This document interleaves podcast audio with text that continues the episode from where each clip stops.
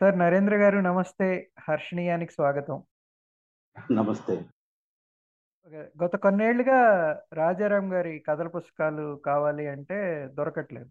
ఈ మధ్య ఎంఎస్కో వాళ్ళు ఒక వారం క్రితం అనుకుంటా సమగ్ర కథా సంకలనం అని చెప్పి ఒక ఐదు భాగాలుగా దాదాపు మూడు వందల కథలతో ముందుకు వచ్చారు సో ఇన్నేళ్ళకి అది సమగ్రంగా వచ్చినందుకు చాలా సంతోషంగా ఉంది.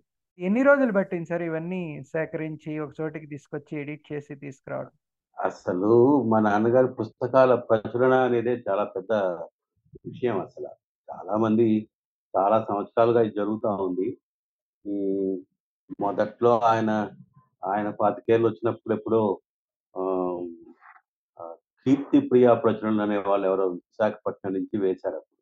వర్షించిన మేఘం ప్రాణదాత అట్లా పుస్తకాలు వచ్చాయి. ఆ తర్వాత చాలా రోజుల వరకు పుస్తకాలు లేవు.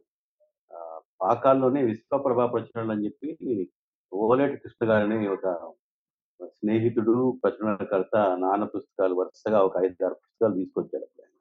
చాలా అందంగా తీసుకొచ్చాడు. క్రాంతి ప్రెస్లో బాపు ముఖ చిత్రాలతో బహుశా అంత అందమైన పుస్తకాలు ఇప్పుడు కూడా రాలేదనుకుంటాను. చాలా అందంగా తీసుకొచ్చాడు ఆయన. ఎందుకంటే ఆయన కూడా నాన్నకి అభిమాన పాఠకుడుగా ప్రారంభించి ప్రచురణకర్త అయిన వాడు. ఆ తర్వాత చాలా రోజుల పాటు పుస్తకాలు లేవు. తర్వాత ఎప్పుడో పాందశాల అనే పుస్తకాన్ని నాన్నే వేసుకున్నారు తర్వాత జీవితానికి నిర్వచనం అని కోనలమ్మ కోన అని రెండు వాల్యూమ్లు వచ్చాయి. తర్వాత విశాలాంధ్ర వాళ్ళు వరుసగా ఆరు సంపుటాలు దాదాపు రెండు వందల ఇరవై ఐదు కథలు అనుకుంటాను వాళ్ళు వరుసగా తీసుకొచ్చారు. అవన్నీ అయిపోయాయి. దాదాపు ఐదారేళ్ళుగా ఏ పుస్తకాల షాప్లోనూ నాన్న పుస్తకాలు లేవు.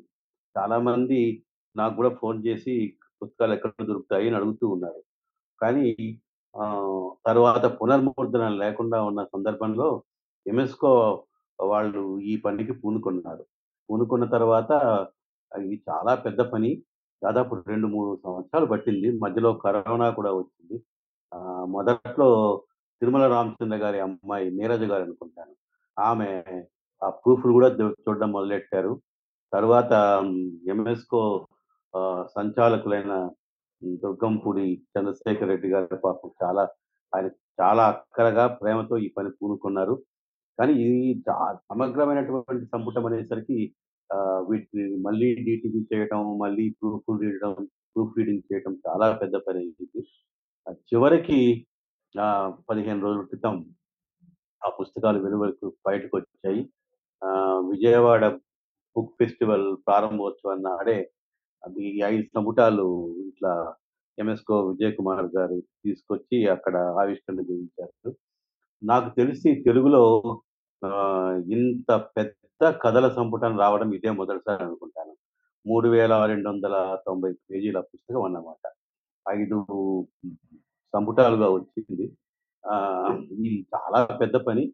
చాలా రోజులు పట్టింది. ఇది చివరికి పుస్తకం చాలా అందంగా తీసుకొచ్చినందుకు ఎంఎస్కో వాళ్ళకి ముందుగా అభినందనలు కృతజ్ఞతలు తప్పనిసరిగా చెప్పాల్సిన అవసరం ఉంది. ఇంకో సంతోషకరమైన విషయం ఏంటంటే పంతొమ్మిది వందల తొంభై మూడు అనుకుంటా రాజారాం గారికి కేంద్ర సాహిత్య అకాడమీ అవార్డు రావడం. మళ్ళీ ఇదే టైంలో మీకు ఈ రెండు వేల ఇరవై మూడు అంటే ముప్పై ఏళ్ళ తర్వాత అదే ఇంట్లో మీకు మళ్ళీ మీరు రావడం కూడా చాలా సంతోషంగా ఉంది. ఇది బహుశా మన ఒకే ఇంట్లో రెండు రావడం అనేది చాలా విశేషం అనుకుంటాను నేను. సాహిత్యం అన్నది ఒక ఒక జీవితకాలపు సాధన అనే విషయం నాకు మా ఇంట్లో పుట్టడం వల్లే తెలిసింది. ఇది ఒక పెద్ద ప్రయాణం. కానీ ఇలా జరగటానికి కారణం కూడా నాన్నే అనుకుంటాను నేను. ఆయన ఆయన జీవిత విధానం అది. ఆయన మామూలు ఎలిమెంటరీ స్కూల్ హెడ్ మాస్టర్ గానే జీవితం అంతా గడిపారు ఆయన. నాతో పోల్చుకుంటే ఆయనకి చాలా వెసులుబాటు ఉన్నటువంటి జీవితం.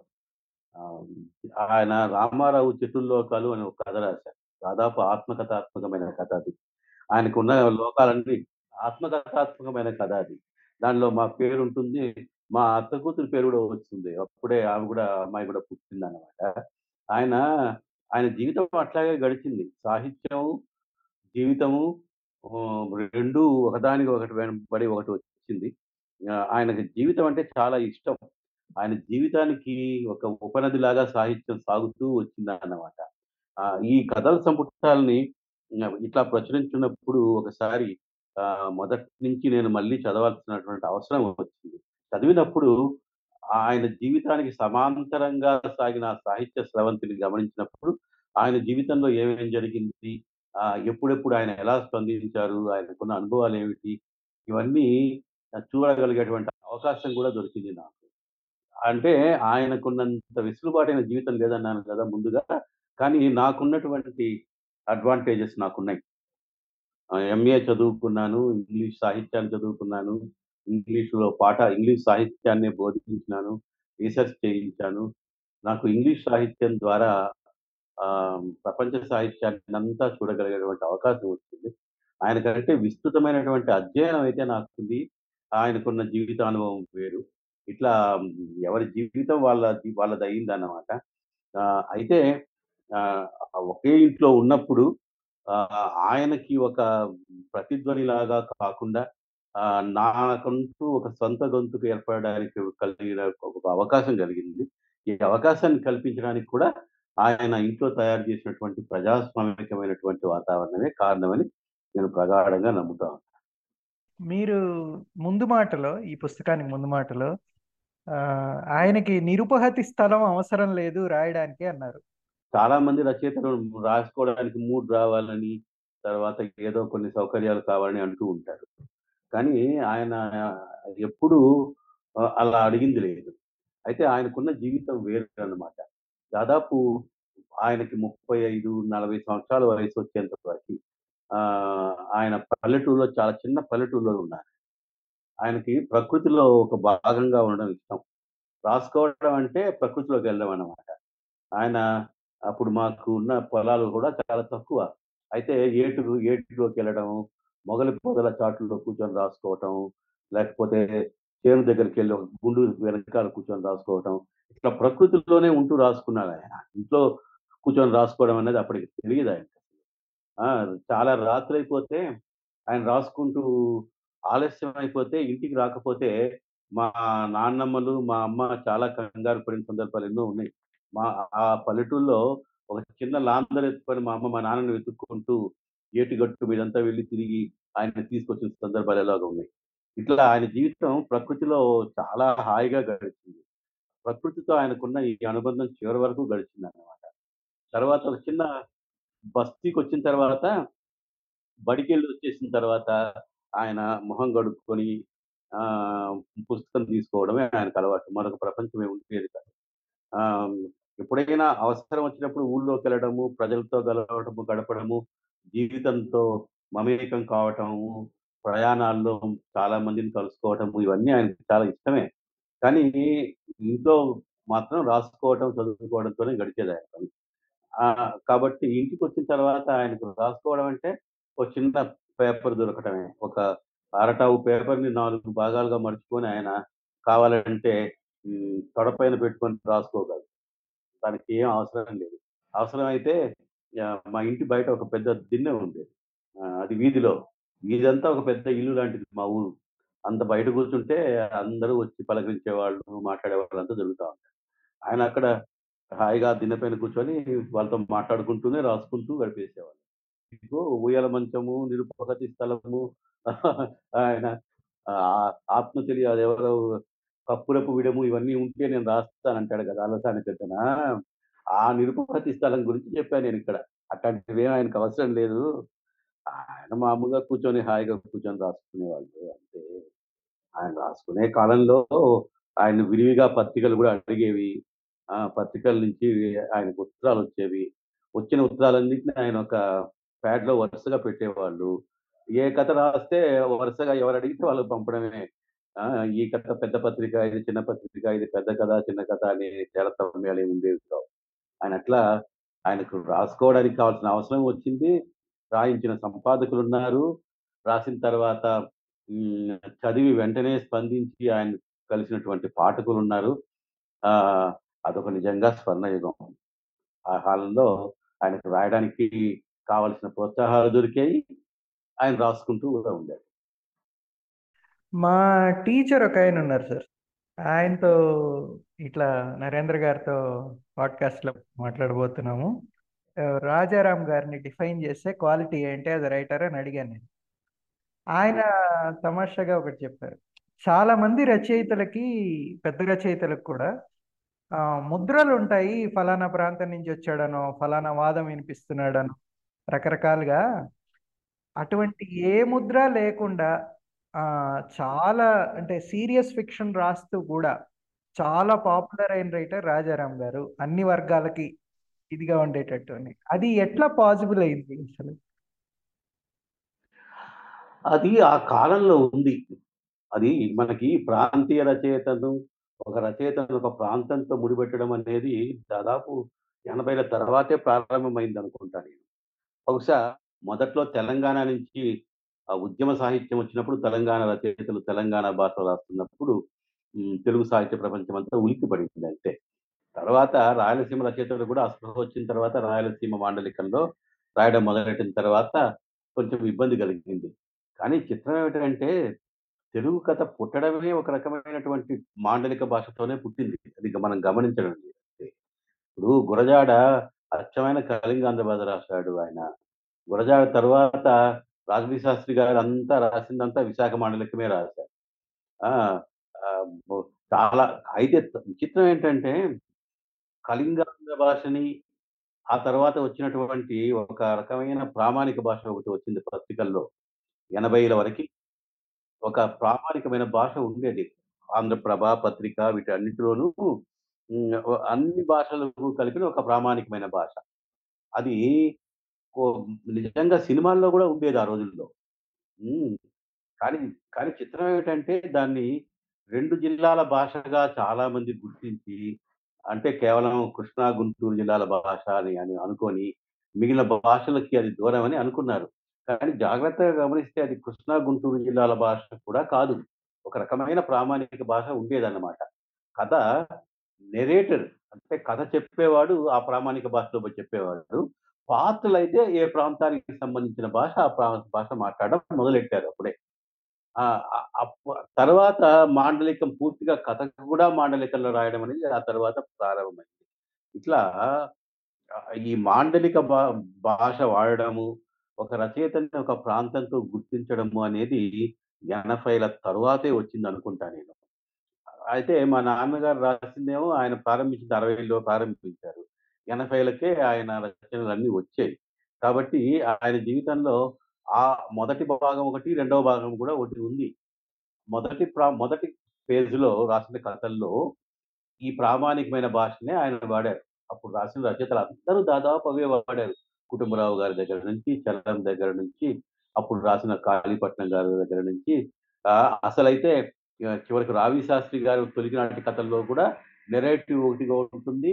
ఆ తర్వాత పాత్రలు మాట్లాడే భాష వేరుగా ఉంటుంది. అది ఆ ఒక ఒక పద్ధతిని అంతవరకు రచయితలు అందరూ అనుసరించారైతే కానీ మా నాన్నగారి దగ్గరకు వచ్చేసరికి ఆయన రాయలసీమ వాడు కదా ఆ అనే ఆ ప్రత్యేకమైనటువంటి రాయలసీమ వాతావరణం ఎక్కడైనా ఉందని గమనిస్తే ఆయ- ఆయన ఆ విషయంలో సభాగారిలాగా తన పని తాను చేసుకెళ్ళారు ఎట్లాగంటే నెరేటివ్ ఏమో ఒక ప్రామాణిక భాషలో ఉండేది.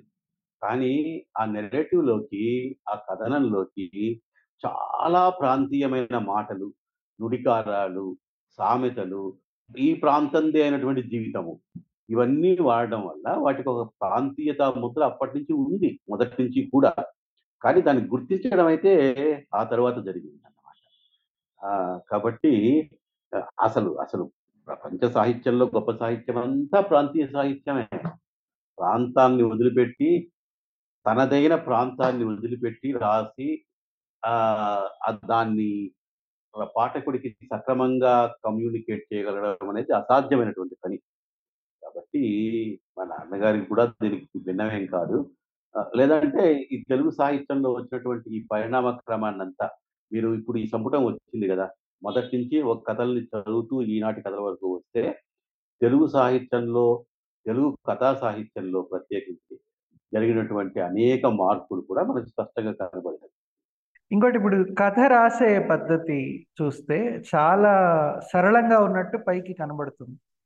ఎక్కువ కథలు ఫస్ట్ పర్సన్లోనే ఉంటాయి.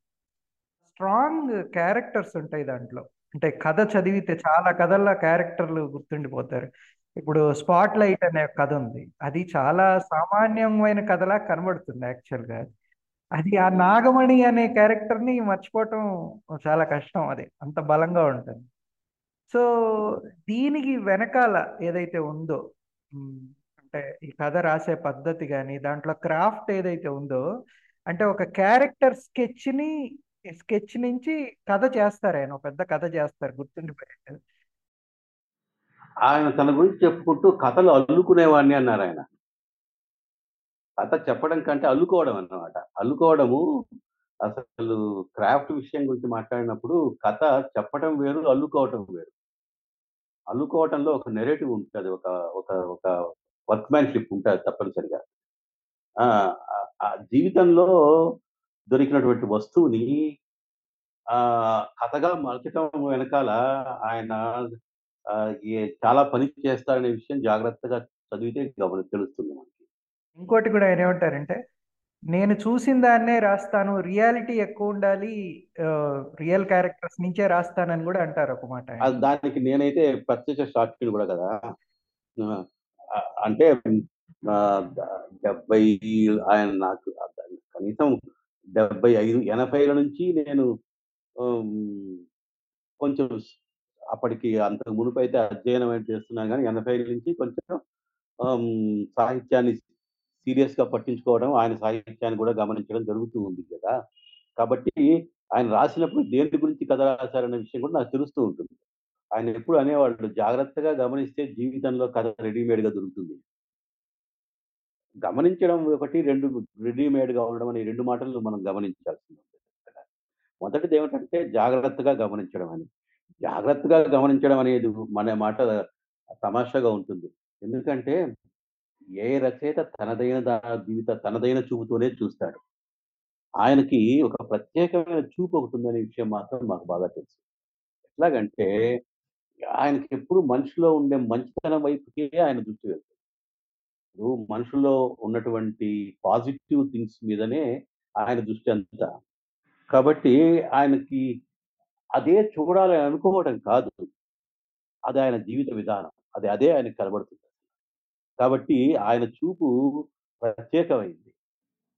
మనుషుల్లో ఉన్నటువంటి చెడుని లేకపోతే దుర్మార్గాల్ని కూడా గమనిస్తారు కానీ ఆయనకి ఆ దుర్మార్గాల్ని విమర్శించడం కంటే ఆ వ్యక్తుల్లో ఉండేటువంటి మంచితనాన్ని కొంచెము ప్రేమించి వాడి భుజం ధరిస్తే ఆయనకు ఆనందంగా ఉంటుంది. అది ఆయన స్వభావం అది. ఆయన అట్లా ఆయన చూపు అది. తర్వాత రెడీమేడ్గా దొరకడం అనేది ఉంది కదా! రెడీమేడ్గా దొరికాయని కూడా నాకు తెలుసుకుంది కదా! కానీ అది ఆ కథని రెడీమేడ్గా తీసుకోవడంలో ఉంటుంది అన్నమాట జీవితం అక్కడ ఉంటుంది. జీవితంలో నుంచి రచయిత తీసుకుంటాడు కొంత భాగాన్ని. కట్ ఇప్పుడు పెద్ద తానులో నుంచి తనకు కావలసిన భాగాన్ని కట్ చేసి తీసుకుంటాడు. ఒక పా- ఒక వస్త్రం తయారు చేసినట్టుగా. కానీ ఇక్కడ రెడీమేడ్గా దొరుకుతోంది. కానీ రెడీమేడ్గా ఉందనే విషయాన్ని తెలుసుకొని ఎక్కడెక్కడ కట్ చేసి దాన్ని ఎట్లా తీసుకోవాలో ఆయన తీసుకుంటారు. తనకు కావాల్సింది తన కథకు కావాల్సింది తీసుకోవడం అనేది జరుగుతుంది అన్నమాట అందువల్ల చాలా కథలకి ఇప్పుడు పొద్దుచాలని మనిషి అనే కథ ఉంది. పొద్దుచాలని మనిషి కథలో కల్పన అస్సలు లేదు. ఆ, అలా అలాంటి కథలు ఆయన కథలు చాలా కథల్లో ఉన్నాయి.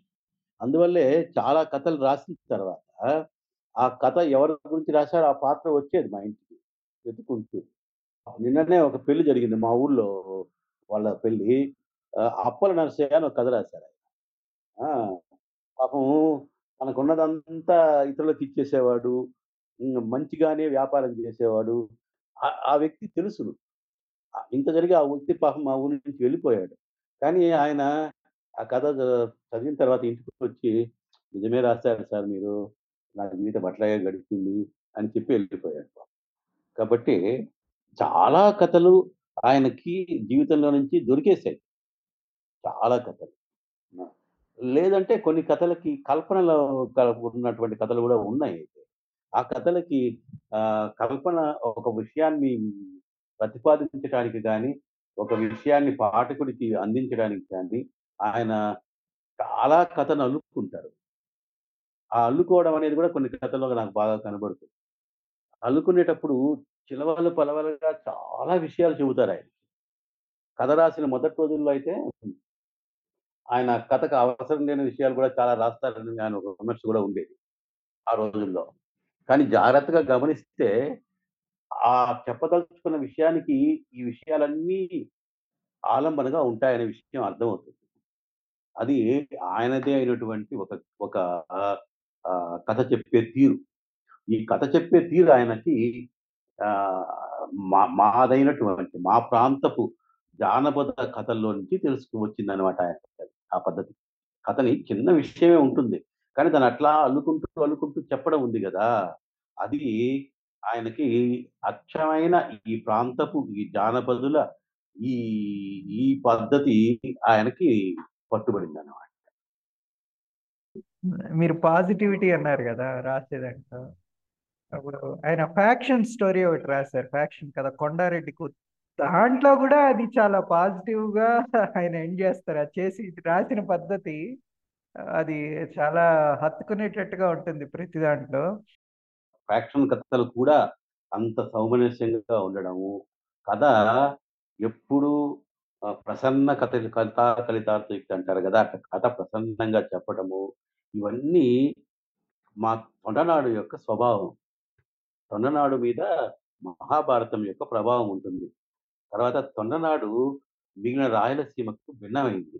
రాయలసీమ అంటేనే ఇప్పుడు అందరూ ఫ్యాక్షన్లు గొడవలు బాంబులు అంటారు.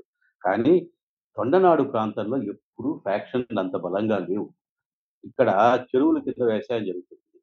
రైతులు సుఖంగా జీవిస్తారు. వీలైనంత వరకు పెద్దగా కరువు కాటకాలు లేనటువంటి ప్రాంతం ఒక రకమైనటువంటి ప్రశాంతత ఉన్నటువంటి ప్రాంతం పెద్దగా ఫ్యూడల్ ప్రపంచాలు లేవు. ఉన్నటువంటి ఫ్యూడల్ లాడ్స్ ఎవరైనా ఉంటే కూడా వాళ్ళు రాతిలో తేమల లాంటి ఫ్యూడల్ లాడ్స్ గానే ఉంటారు. మనకి ఫ్యాక్షన్లో బాంబులు వేసుకునేటంతటి సంప్రదాయం ఈ తొననాడులో లేదు. అది అటువైపు కర్నూలు కడప జిల్లాల్లోకి మా చిత్తూరు జిల్లాలో తొననాడుకు ఉన్నటువంటి చాలా పెద్ద తేడా అన్నమాట. ఆయన అచ్చమైన తొండనాడు మనిషి. తొండనాడులో ఇట్లాగే జరుగుతుంది. ఇప్పుడు మీరు తొండనాడు రచయితలు అందరూ ఇట్లాగే రాస్తారు. సభా గారు ఇట్లాగే రాస్తారు ఆ, కేశవరెడ్డి గారు కూడా ఇట్లాగే రాస్తారు. ఎందుకంటే వాళ్ళది ఆ స్వభావం అది. అందువల్ల మీకు ఫ్యాక్షన్ కథ అంటే అది కూడా తొండనాడులో జరిగే ఫ్యాక్షన్ కథ. ఇక్కడ ఫ్యూడల్ లార్డ్స్ అట్లాగే ఉంటారు. వాళ్ళు కొంత డబ్బులు ఉంటారు కానీ వాళ్ళు జీవితంతో పాటు మమేకమైనటువంటి వాళ్ళు పరమ దుర్మార్గులేం కాదు వాళ్ళు. ఆ, పైగా ఈ ప్రాంతపు ఫ్యూడల్ లార్డ్స్ కూడా వ్యవసాయం కోసం కూలీల కోసం వీళ్ళపైన ఆధారపడి ఉండాలి. ఆ ఆ ఆధారపడి ఉండడంలో కొంత జబర్దస్తి ఉంటుంది కానీ స్నేహం కూడా ఉంటుంది కాబట్టి ఈ ప్రాంతంలో ఒక ఒక ప్రశాంతమైనటువంటి వాతావరణం ఉందన్నమాట. అందువల్ల ఆయనకి ఆ కథనంలో కానీ పాత్రల్లో కానీ అటువంటి పాత్రలే కనబడతాయి మనకి. ఇప్పుడు మీ ఇంట్లో మీరున్నారు రచయిత ఫాదర్ తర్వాత మీ బ్రదర్ మహేంద్ర గారు రాసిన కథలు కొన్ని. ఇప్పుడు ఒకే వస్తువుని తీసుకొని ఇప్పుడు అడవిలో ధర్మదేవత అని రాజారాం గారు ఒక కథ రాశారు. అంటే అడ అడ అడవుల్లో కట్టెలు కొట్టుకొని తీసుకొచ్చి పట్టణాల్లో అమ్ముకునేవాళ్ళు. మీరు కాకులు గద్దలు అని నాకు చాలా ఇష్టమైన కథ. మీరు కాకులు గద్దలు అని ఒక కథ రాశారు. జర్తే అని మహేంద్ర గారు ఒక కథ రాశారు. ఈ మూడు కథలు చాలా డిఫరెంట్ ట్రీట్మెంట్ డిఫరెంట్ విషయాలు చెప్తూ ఉంటాయి. ఇవి తమాషాగా ఉంటుంది అది. ఇది ఇది కూడా యాదృచ్ఛికంగా యాక్సిడెంటల్గా జరిగిన పనే లేదంటే మేము కొటాల అని ఒక చిన్న ఊళ్ళో ఉండేవాళ్ళం. ఏడేళ్ళు ఏళ్ళు ఉన్నాం అప్పుడు రాసిన కథలు అది ఆ అప్పుడు తెలియదు అసలు ఒకే విషయం మీద రాస్తున్నామన్న విషయం కూడా ముగ్గురికి తెలియదు అసలు అట్లా కథలు వచ్చిన తర్వాత కానీ ఆ ఆ భిన్నమైనటువంటి దృక్పథాలు భిన్నమైనటువంటి వ్యక్తిత్వాలు ఉండే కథలే అనుకుంటారు మూడు కథలు. నా అసలు అడవిలో ధర్మదేవత తర్వాత జర్తే జర్త తర్వాత కాకులు గ్రతలు అది క్రమం. నిజంగా కథ వైపు నుంచి చూస్తే. ఎందుకంటే అడవిలో ఏం జరుగుతుంది? అడవిలో జరిగేటువంటి దుర్మార్గం అడవిలో ధర్మదేవతలో ఉంటే జర్త దగ్గరకు వచ్చేసరికి ఆ మొత్తం వ్యవస్థ ఒక పెద్ద జట్టులాగా మారి ఆ పాపము బలహీనుల్ని ఆ పేదవాళ్ళని ఏ రకంగా దోచుకుంటోంది అనే విషయం జట్టులో వస్తుంది. ఆ తర్వాత మొత్తం వ్యవస్థలో కాకులు, గ్రద్దలు ఇక రెండు భాగాలు విభజించుకోవడం ఎట్లా ఉంటుందనే కథ ఇట్లా వస్తుంది. ఇట్లా మూడు ఒకదాని తర్వాత ఒకటి చూస్తే ఆ క్రమం ఒకటి అర్థమవుతుంది తర్వాత కాన్సెప్ట్ దాన్ని మేనిఫెస్ట్ చేయడంలో ఎవరిదైనటువంటి దృష్టి, ఎవరిదైనటువంటి పద్ధతి వాళ్ళకు ఉంది అన్నమాట.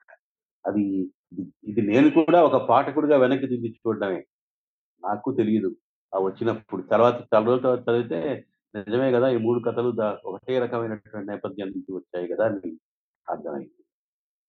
మళ్ళీ క్యారెక్టర్స్ గురించి మాట్లాడితే ఇప్పుడు ఇప్పుడు ఇప్పుడు 300 కథలు రాశారు. ఇప్పుడు 'రైలు ప్రయాణం', 'నిజానిజాలు' అని రెండు కథలు ఉన్నాయి ఆ రెండు కథల్లో కూడా జేబు దొంగల గురించే రాస్తారే అని రెండు చాలా ఆసక్తికరంగా చాలా డిఫరెంట్‌గా ఉంటాయి కథలు ఆ రెండు కూడా అవన్నీ ఆయన తొలి కా తొలి నాటి కథలు అవి అసలు ఈ కథల సంపుటాలు వేస్తున్నప్పుడు విశాలాంధ్ర వాళ్ళకి ఇచ్చిన రెండు వందల ఇరవై కథల తర్వాత ఒక 10, 15 కథలు తప్పితే మిగతా అవి ప్రచురించుకోవాలని ఆయనకు ఉండేది కాదు. అవి అన్ని కథలన్నీ ఆయన సేకరించి పెట్టారు కానీ కథా సంపుటాలకి కథలిస్తున్నప్పుడు నేను కూడా పక్కన కూర్చునేవాళ్ళని అన్ని చేసేవాళ్ళం. చేస్తున్నప్పుడు ఈ కథలన్నిటిని ఇవన్నీ ఎప్పుడో చిన్నప్పుడు రాసిన కథలు లేదా వాటిని ఎందుకులే పక్కన పెట్టేసేయ్ అనేవాళ్ళు. పెద్దగా పట్టించుకునేవాళ్ళు కాదు ఆయన. కానీ ఇప్పుడు ఈ సంపుటాలు వేస్తున్నప్పుడు చాలా మంది పెద్దవాళ్ళు, నాన్న స్నేహితులు, సాహిత్యాభిమానులు అందరూ ఏమన్నారంటే, ఆయనకు రాసిన ప్రతి కథ వస్తే బాగుంటుంది కదండి ఒక సమగ్ర సంకలనం తీసుకొస్తే బావుంటుందన్నప్పుడు, నేను కొంచెం జాగ్రత్తగానే మళ్ళీ ఆ కథలన్నిటి చదివాను. మొత్తం అన్ని కథల్ని మళ్ళీ చదివి వాటిని ప్రచురించడం వల్ల ఏవైనా ఇబ్బందులున్నాయా? ఆయన రాచ రచయిత రచయితగా ఆయన వ్యక్తిత్వానికి ఇబ్బంది కలిగించే కథలు కూడా ఉండే అవకాశం ఉంటుంది కదా నిజానికి అని నేను జాగ్రత్తగా చదివాను. చదివినప్పుడు నాకేమనిపించిందంటే ఆ తొలినాటి కథల్లో కల్పన ఎక్కువగా ఉంటాయి. ఇప్పుడు మీరు చెప్పిన రైలు నిజానిజాలు, రైలు ప్రయాణము, ఆ తర్వాత చాలా కథలు అప్పుడు రాసిన కథలు 'తారుమారు' ఇలా చాలా కథలు ఉన్నాయి ఆయన తొలినాటి కథలు. అవి దాదాపు ఒక నలభై యాభై కథలు ఉంటాయి ఆ 40, 50 కథల్లో ఆయన స్వభావానికి సంబంధించిన బీజాలు అయితే ఉన్నాయి. ఆ! కథ కన్సీవ్ చేయటంలో లో కూడా ఆయనదైన పద్ధతుంది. కానీ అవన్నీ అప్రెంటిస్ కథలుగానే ఉంటాయి ఆ కథలన్నీ. కానీ అవి చదవడం పాఠకుడికి ఏమి ఇబ్బంది కలిగించదు. పాఠకుడికి మిగిలిన కథలకి పెద్ద పెద్ద కథలతో పోలిస్తే పెద్ద తేడాలు కనిపించవు కానీ వాటి విస్తృతి, వాటి కాన్సెప్ట్ వాటి తర్వాత ఎగ్జిక్యూషన్స్‌లో ఆహ్, తరువాతి కథల్లో ఉన్నంత విస్తృతి కానీ నైపుణ్యం కానీ ఉండదు అనమాట అంటే ఇంకొకటుంది సార్. ఇక్కడ ఏంటంటే ఇప్పుడు ఎవరైనా కొత్తగా నాలాగా కథలు కొత్తగా చదవడం మొదలు పెట్టిన వాళ్ళు ఎవరైనా ఉంటే, చదవడానికి అవి సీరియస్ కథ సీరియస్ కథలు అంటే సామాజిక మార్పుల గురించి కానీ లేదంటే సమాజంలో ఉన్న విభిన్నమైన వ్యక్తుల గురించి కానీ వాళ్ళ జీవితాల గురించి కానీ తెలియని జీవితాల గురించి సీరియస్‌గా చెప్తూనే చాలా రీడర్ ఫ్రెండ్లీగా ఉంటాయి కథలు. అంటే ఎవరైనా ఈరోజు నన్నొచ్చి తెలుగు కథలు నేను మొదలుపెడతాను అంటే, బహుశా నేను రాజారాం గారి కథలతోనే మొదలు పెట్టమంటాను నేను. ఇప్పుడు కథ కథకుడి కథకుడికి, నవలాకారుడికి వాడి మొదటి మౌలికమైన ప్రాథమిక ప్రాథమికమైనటువంటి పని కథ చెప్పడమే. కథని ఆసక్తికరంగా చెప్పడం అనేది చాలా ముఖ్యమైనటువంటి విషయం అసలు ఇప్పుడు జానపదుల గురించి నేను మీకు ప్రస్తావించాను కదా జానపద కథలు రాత్రల్లా చెబుతారు. రాత్రి మొదలుపెట్టి ఉదయం దాకా చెబుతాడు వాడు. కావమ్మ కథ, కాంబోజ కాంబోజరాజు కథ, ముగ్గురు మరాఠీల కథ, ఇవన్నీ తెలిసిన కథలే అసలు. అసలు వాళ్ళు సంవత్సరానికి ఒకసారి కథలు పిలిపించుకొని, చెప్పించుకునే గ్రామాలు ఉండేవి ఇప్పుడు మా నాన్న చిన్నతనంలో. కానీ అవి అంటే అదే కథ చెబుతాడు మళ్ళీ. మళ్ళీ పాఠకులు అంటే ప్రేక్షకులు మళ్ళీ విని రాత్రల్లో ఏడుస్తూ ఉంటారు. ఆ విషాద కథలకి. దీని వెనకాల ఏమిటంటే కథ ఆసక్తికరంగా చెప్పడము అనేది ఉంటుంది అసలు ఎంత గొప్ప సాహిత్యం అయినా మౌలికంగా కథ చెప్పడం ముఖ్యం. పాఠకుడిని తనతో పాటు నడుపుకెళ్ళడం అనేది చాలా ముఖ్యమైనటువంటి పని ఆ పని చేసిన వాళ్ళే గొప్ప రచయితలు అవుతారు. ఉమ్, టాల్ స్థాయి నుంచి శరత్ శరత్ కంటే గొప్పగా కథ చెప్పేవాళ్ళు ఎవరు ఉంటారు చెప్పండి. ముక్కు బట్టి లాగా వెళ్ళిపోతాడు కథ బట్టి కథ బట్టి ఆ, కాబట్టి పాఠకుణ్ణి తనతో పాటు తీసుకెళ్ళి తను చెప్పే విషయాన్నంతా ఆసక్తికరంగా వినిపించుకునేలా చేసుకోవటం అనేది రచయిత చేయాల్సినటువంటి మౌలికమైనటువంటి పని. ఈ పని చే చేయటం అనేది రకరకాలుగా చేస్తారు అందరు రచయితలు. అది చాలా సులువుగా సునాయాసంగా సహజంగా చేయడం అనేది మా నాన్నగారికి పద్ధతి. అవి ఆ, ఆయన పాఠకుడిని అనునయిస్తూ వాడికి అర్థమయ్యేటట్టుగా చాలా స్పష్టంగా కథ చెప్పుకుంటూ వెళ్తారు. ఆ, కథ కథ చదివిన తర్వాత మళ్ళీ పాఠకుడు పెద్దగా ఆలోచించాల్సిన అవసరం లేదేమో అనిపించే కథలు కూడా కొన్ని కొన్ని కనబడతాయి. కానీ ఆ, చాలా the simplest is the greatest అంటాడు సాహిత్యంలో. చాలా సింపుల్గా ఉండడం చాలా కష్టం. ఒక్కో ఈ సింప్లిసిటీ చాలా డిసెప్టివ్ కూడా. ఇది ఎంత డిసెప్టివ్ అంటే a child can understand the meaning but a grown up man may miss the meaning అంటారు విమర్శకులు. ఇప్పుడు చాలా సాధారణంగా సింపుల్గా ఉండే కథ చేసి అర్థమైపోయింది లేని ప్రశాంతంగా వెళ్ళిపోయే చేయడం చాలా సుఖమైన పని. కానీ జాగ్రత్తగా గమనిస్తే చాలా విషయాలు అందులో ఉంటాయి. ఆ, విషయాలను కూడా గమనించడం అనేది మెచ్యూర్డ్ పాఠకులు చేసేటువంటి పని. అయితే గొప్ప రచనలన్నీ ఏ ఏ పాఠకుడికి ఆయా వయసుల్లో ఆయా సమయాల్లో ఆయా సరిపోయేటట్టుగా చెబుతూ వస్తాయి. చదివే కొద్దీ మారుతుంది అన్నమాట కొన్ని గొప్ప రచనలు పారామీటర్స్గా మారిపోతాయి. ఒక్కొక్క వయసులో ఒక్కొక్క రకంగా అర్థమవుతాయి. దీంట్లో కొన్ని కథల్లో సోషల్ కామెంటరీ కూడా ఉంటుంది సార్. చాలా సటిల్గా అంటే నిన్న రాత్రి నేను రెండు కథలు చదివాను. జీవన ప్రహసనం అని ఒకటి జీవన శిల్పం అనేది అది దాంట్లో ఇన్ఫాక్ట్ జీవన ప్రహసనంలో ఆయన అంటారు. అవకతవకల్ని అరికట్టే శక్తి మనకు లేకపోయినా వీలైనంతలో మనం మన చిన్న గొంతుతో వీటి పట్ల అసమ్మతి తెలపవచ్చునని నా విశ్వాసం అని. అది ఆ కథ కూడా చాలా ఇంట్రెస్టింగ్ ఉంది. అంటే ఏవైతే మనం మరుగున పడిపోతున్న కళారూపాలు ఇప్పుడు ఆ భారతం కథ నుంచి తర్వాత నాటకం ఎట్లా అయింది అనేది అంటే as if he is forewarning about the fate of drama also ఆ కథలో నాకు అనిపించింది. అది అట్లా భారతం చెప్పేది ఎట్లయితే డిటీరియేట్ అయిపోయిందో నాటకంలో కూడా అదే డిటీరియేషన్ కనబడుతుంది కానీ నాటకం ఆ రోజుకి వెరీ పాపులర్ ఆర్ట్ ఫామ్ మొదటి ప్రశ్న చాలా ఆసక్తికరమైంది. నేను కూడా చాలా రోజులుగా ఆలోచిస్తూ ఉన్నాను. చెప్పడానికి అయితే ఇప్పుడు అవకాశం దొరికింది. ప్రాంతీయమైన వస్తువుని ప్రాంతీయ శిల్పంతో చెప్పటం. మనము చాలా మంది లాటిన్ అమెరికన్ రైటర్స్ చేస్తారని తర్వాత ఆఫ్రికన్ రైటర్స్ చేస్తారని అంటాం కానీ ఈ పనిని ఆయన చాలా చిన్నప్పటి నుంచి చేస్తున్నారనమాట సంక్రాంతి శంఖం అనే ఒక కథ ఉంటుంది.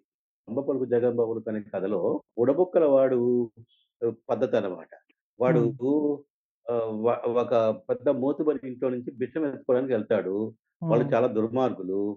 వాడిని తరిమేస్తారు. వాళ్ళు మనుషులు అంటే వెగుటుగా బతుకుతూ ఉంటారు.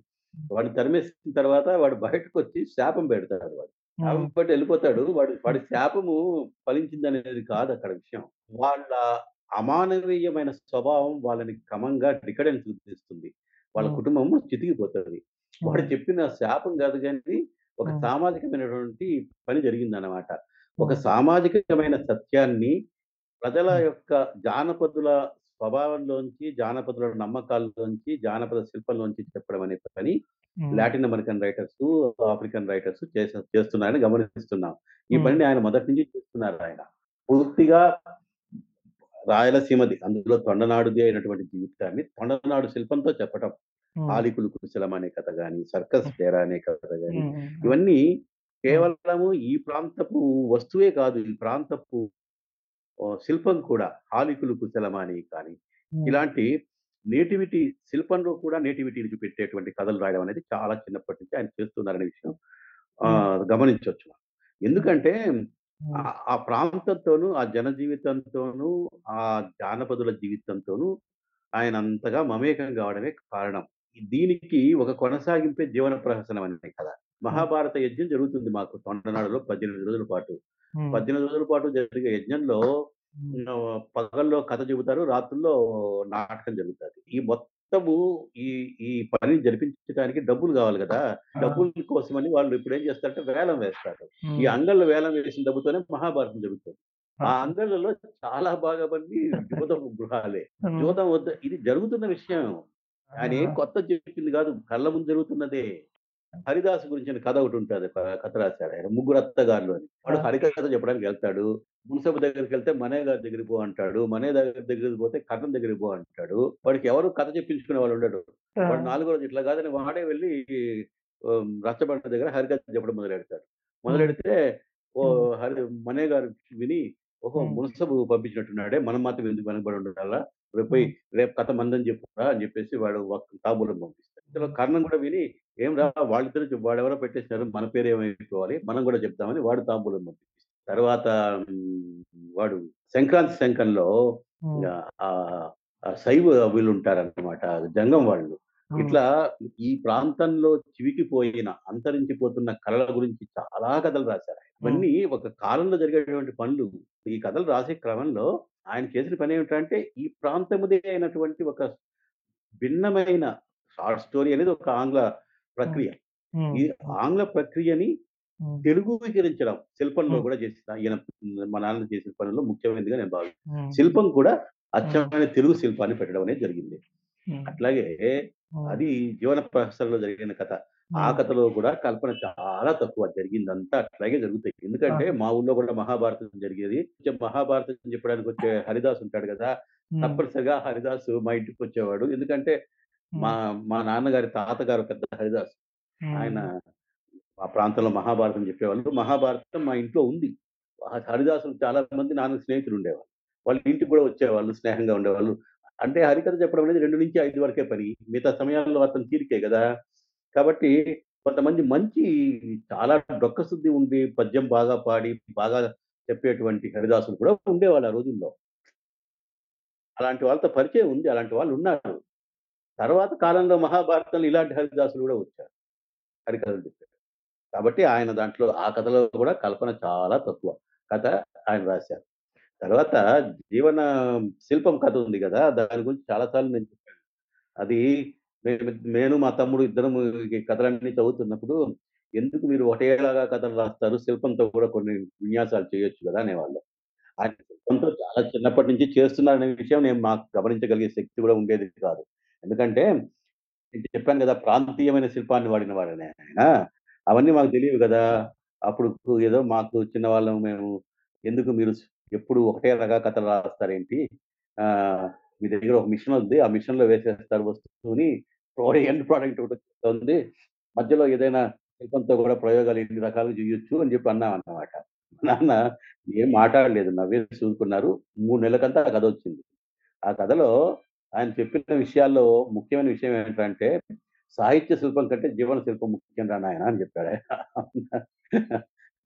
ఆ మాట ఆయన చెప్పడానికి కోసం దాంతో శిల్పం కూడా శిల్పంతో కూడా ఆడుకున్నారు దాంట్లో లాస్ట్లో అంటే ఎప్పుడు రాశారు ఆ కథ అనేది నేను గమనించలేదు యాక్చువల్గా అంటే ఈ రియల్ ఎస్టేట్ వచ్చి ఆ, వస్తున్న రియల్ ఎస్టేట్ వీటి వచ్చే మార్పులు దానివల్ల సామాజికంగా వచ్చే మార్పుల గురించి కామెంటరీ లాగా అనిపించింది నాకు అది రియల్ ఎస్టేట్ గురించి కూడా ఆయన ముసుగు నాగమ్మ మొహిడి అని కూడా ఒక కథ రాశారు.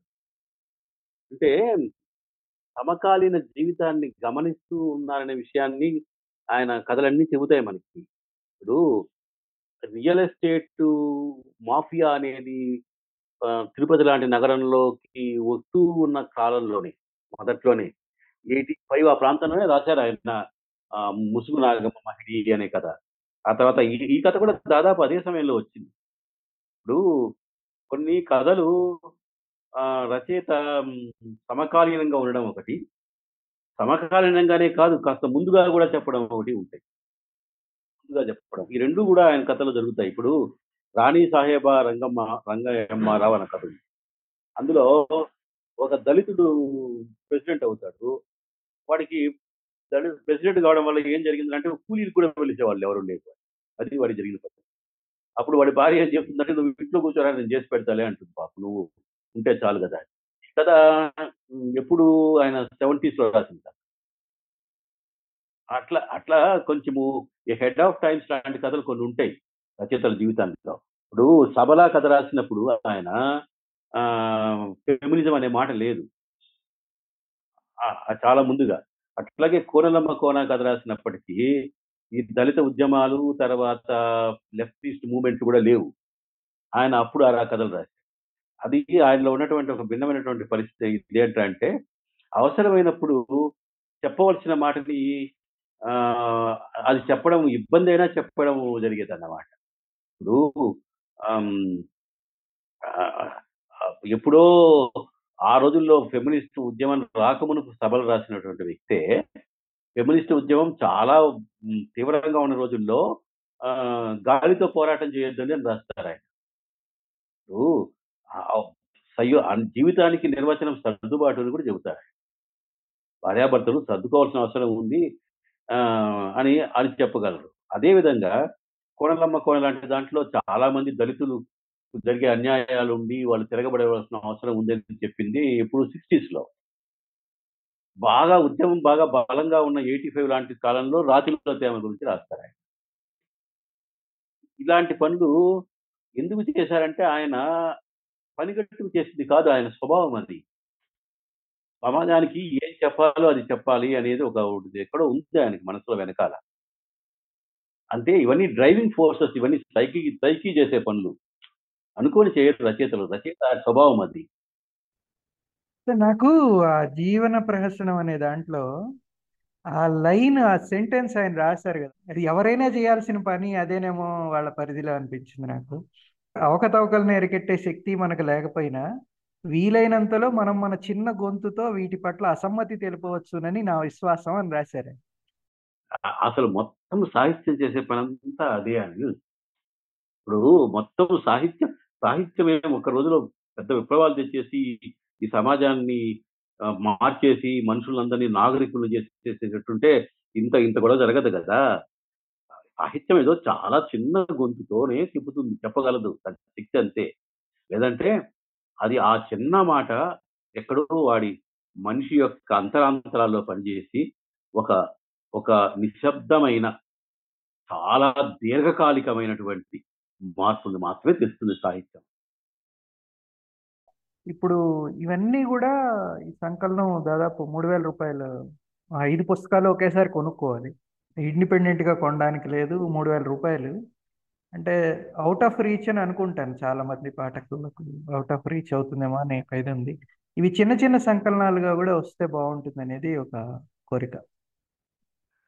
ఇప్పుడు ఒక రచయితవి రకరకాల సంకలనాలు వస్తాయి ఒక రకంగా కాదు చాలా రకాల సంపులు తీసుకొస్తారు. ప్ర ప్రచురణకర్తలు అవసరం కొద్దీ ఆ తర్వాత ఉద్దేశాల కొద్దీ వాళ్ళ కొన్నటువంటి అభిప్రాయాల కొద్దీ రకరకాల సంపుటాలు తీసుకొస్తారు. చిన్న సంపుటాలు ఇప్పుడు అరసం వాళ్ళ కథా స్రవంతి వాళ్ళైతే చిన్న పుస్తకం యాభై రూపాయలకే ఇవ్వాలా పాఠకుడికి అని ఐదు పది కథలతో చిన్న పుస్తకం తీసుకొస్తారు. ఇట్లా రకరకాల సంపుటాలు వస్తాయి ఇది ఎంఎస్కో వాళ్ళు చేసినటువంటి చాలా పెద్ద పని. ఒక సమగ్రమైన సంపుటం తీసుకొచ్చారు వాళ్ళు. ఇది ఇది ఇది ఒక రకమైన సంపుటం. ఇది అయిన తర్వాత బహుశా ఎంఎస్కో వాళ్ళే చిన్న చిన్న సంపుటాలుగా వేస్తారు. తర్వాత అవసరం కొద్దీ.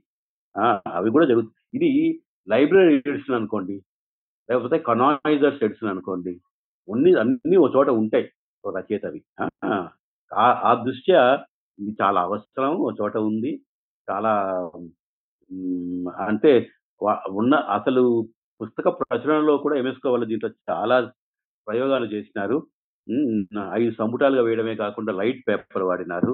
ప్రతి పుస్తకము హ్యాండీగా ఉండేట్టుగా చూశారు.